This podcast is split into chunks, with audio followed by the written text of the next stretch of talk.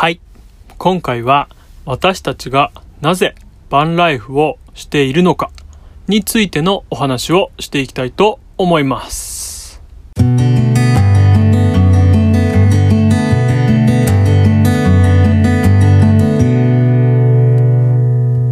ということで始まりました。金数夫婦のおうち第3回目の放送になります。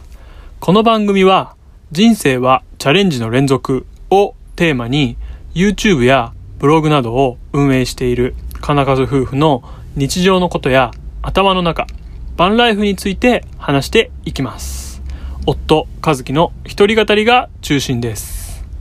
はい。ってことで、今回はですね、3つのテーマで話を進めていきたいと思います。えー私たち金数夫婦はもともとどんな人物だったのか。二つ目がなぜバンライフをしているのか。三つ目がこれからのことについてですね。えー赤裸々に語っていきますので、どうぞお付き合いください。えーまず一つ目の金数夫婦はもともとどういう人物だったのかについてですが、ズバリ二人とももともと理学療法士という職業でした。で、多分理学療法士って何ですか？っていうふうに知らない方もいると思うので、少しだけ説明します。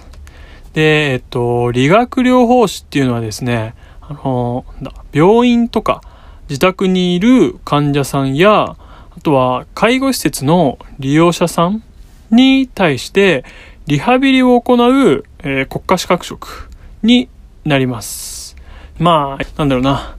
うーん、病気や怪我によって、こう寝たり、起きたり、立ち上がったり、歩いたり、といった、こう、人の基本的な動作の回復をお手伝いする仕事ですかね。うん。で、えっと、理学療法士になるには、こう、国家資格の、え試験をパスする必要があります。で、この資格試験っていうのは年に1回、2月の下旬から3月の頭にあるんですけど、それにパスする必要があります。で、えっと、誰でも受けられるわけではなくて、こう文部科学大臣に指定された養成校で、えっと、カリキュラムを収めて、卒業、または卒業見込みにならないと受験できない仕組みになってます。で、その養成校っていうのは、一応全国にあって、こう専門学校、まあ3年から4年生か4年生大学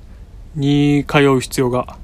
あります。で、えっと、私たち金数夫婦は2人とも、えっと、4年生大学を卒業しています。で、やっと本題に戻っていくんですけど、なんでその理学療法士を辞めてまで夫婦2人でバンライフをしながら日本一周の旅をしてるかっていうと、まあ、せっかくね、結婚したのに、こう、仕事、仕事、仕事っていう感じで、仕事にばかり、こう、時間を奪われてしまって、こう、夫婦の時間が全然取れなくなってったんですよね。っていうのも、こう、二人ともの、こう、休みが合わないんですよ。で、あの、医療関係者の方だったら、ちょっとわかるかなと思うんですけど、サラリーマンと違って休みが不定期なんですよ。え、でも病院って休み土日じゃないの？って思われる人もいるかもしれないんですけど、それはね、あの、何？外来？こう、外からこう受診される方だけの話なんですよ。で、リハビリをする方っていうのは、もちろん外来の患者さんもいるんですけど、入院患者さんが、こう、基本になってくるので、土日はもちろん、こう、祝日も、こう、休みっていうわけにはいかないんですよね。なので、こう、おのずと休みがこう、被らなければ、二人でこう、出かけたりとか、まあ、それこそデートに出かけたりっていうのも、全然できないんですよね。なので、まあ、一日のうちこう、朝起きて、まあ、朝ごはん一緒に食べる時間、あとは仕事から帰ってきて、こう夕飯を食べて、お風呂に入って、寝る。もう一日のうちに、なんだろう、3時間、4時間ぐらいしかもう顔を見合わせないし、で、お互いね、こう、仕事のことでとか、こう、患者さんのことでとかを、こう、いろいろ考えたりとかすると、全然会話とかもないんですよね。で、しかもこう、相手が休みだったりすると、こう、朝早い時間にこう起きてこなかったりするんで、そうするともう朝の会話っていうのはもうその時点でなくなるんですよね。うん。ってなると、やっぱり、うん、どうしてもこう、すれ違いだったりとか、不満っていうのが多くなっていくんですよね。うん。まあ、加えて、こう、私たちがこう、相手にしてるのは、こう主にこう、年配の方々なんですよ。あの、おじいちゃんとか、こう、おばあちゃんとか。で、そういう方たちの口からこうしきりに聞かれるのがこう若い時もっと遊んどけばよかったなとかこう病気になる前にもっといろんなところに行っておけばよかったなとかそういう感じなんですよねまあつまりまあ後悔っていうんですかね。そういうのが多いんですよ。で、ま、私たちはその人の生死がやっぱ問われる現場、まあ、病院で働いてたからこそよりこう深くこういった言葉とかがやっぱ刺さってきて、で、今、こう仕事に時間を奪われて、こう夫婦生活っていうのがままならないんだったら、まあその仕事をね、まあこう一旦やめちゃっても、うん、いいんじゃないかなっていう風になったんですね。でもね、こう好きで選んだ仕事なのに、こう途中で投げ出すのはちょっとなーっていう気持ちとかもあったんですよ。けど、こう、夫婦二人で、こう、いつも楽しく、こう、一緒に過ごせるっていうのが、やっぱり一番大切なんじゃないかなっていう結論に、こう、話し合っていくうちになったので、こうまあ、スパッとね、仕事は辞めちゃいました。で、そっからね、こう、バンライフの旅をっていう話になるんですけど、こう辞めることが決まってから、こうどうしたらね、2人で一緒に楽しく過ごせるかっていうのを本当ねもうめちゃくちゃ話し合いましたですけどこう全然答えがね出ないんですよねやっぱりまあもう仕事を辞めるっていう決意はしたんですけどどうやったら楽しくっていうのがなかなか見えてこないうんそうで、まあ、そんな時にねこうふと思いついたんですよ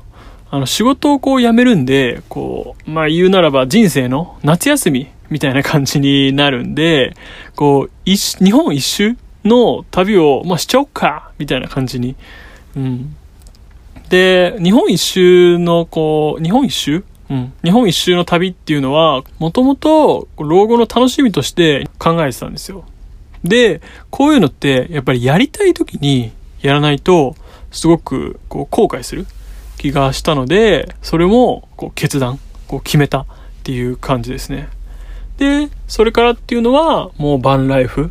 っていうのについてこうめちゃくちゃ調べて、で、調べた結果やっぱり車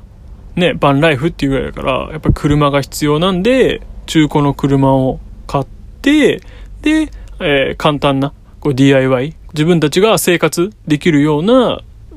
感じにして、で、2020年の6月から旅を始めてます。で、ただ、こう、旅だったりとか、こう、バンライフをするのには、やっぱりすごくお金がかかるんですよね。まあ、車買って、で、そもそも車買うだけで、まあ、車の維持費だったりも必要ですし、で、旅をするってなると、まあ、旅とはいえね、普通に生活になってくるので、その生活費もやっぱりかかるんでそうするとねだいぶお金が必要ですよねまあその生活の質によってだいぶお金とかは変わるとは思うんですけどでもね、まあ、やっぱり2人で夫婦で何不自由なくって考えるとそれなりに必要ですよね。うん。どれぐらい必要か？っていうのは、まあ、人によって全然違うとは思うんですけど、こう、なんだろうな、本当に観光地ばっかり行ったりとか、それこそね、各地の美味しいものを食べまくってたりしたら、お金はすごいかかるでしょうし、で、逆にね、もうなんか節約節約節約ってしても、なんか旅の面白さもないし、だからまあ、それはね、人、その人、その人によって変わってくるんですけど、私たちはそんなにこう、節約をしてるわけでもないし、かといってね、こう、何、合流したいっていうわけでもないんで、まあその辺は、お金がかかるとはいえ、とりあえず、今ある貯金でやりくりしてる感じですね。で、まあ、うん、よくね、期限のこととかについても聞かれるんですけど、私たちは期限とかは特に決めてないです。で、今言ったそのお金のところで言うと、その今貯金で完全にやりくりしてるんで、その貯金が底をついたらもう終了っていう感じですね。はい。まあでもそれでもね、こう夫婦二人で一緒に過ごせる時間っていうのはやっぱお金に変えられないんで、そんなに、うん、気にしてはいない。気にしてるけど気にしてはいない。うん、なんか よくわかんないかもしれないですけど。うん。でただ、まあ、こう、今の方が確実に、こう、この先のことを考えながら、行動してるかなと。うん。で、つい先日なんですけど、あの、私たち、ブログをやってるんですけど、もうほんと9月の、いくつだ ?9 月の？頭？ぐらいからやっと広告が貼れるようになりました。はい。皆さんいつも読んでいただきありがとうございます。こう誰かの役に立ってる感じがこうしてすごく嬉しいんですけど、はい。これからもいい記事、こう役に立つような記事を書いていこうかなと思ってます。はい。で、あとは旅をするっていうか今旅もしてるんですけど、まあしてるならやっぱその様子だったりっていうのもシェアしたいなと思って、こう YouTube の方も始めてるんですけど、だいぶこう登録者の方も増えてきてくれて、本当感謝してます。ありがとうございます。で、えー、っと、最後。まあ、まあ、今もそう話したんですけど、これからのことについてなんですけど、正直ね、まだ何も決まってません。はい。で、これからこう旅をしながら2人で見つけていこうかなと思ってます。はい。まあ、私たちはね、こう人生はチャレンジの連続っていうのをテーマに日々過ごしてます。こう、今回はね、ちょっと、うん、暗い話というか深い話になってしまったんですけど、まあこれからはね、もっとハッピーな内容だったりとか、夫婦対談だったりとか、そういった内容を話していこうかなと思ってます。最後まで聞いていただきありがとうございました。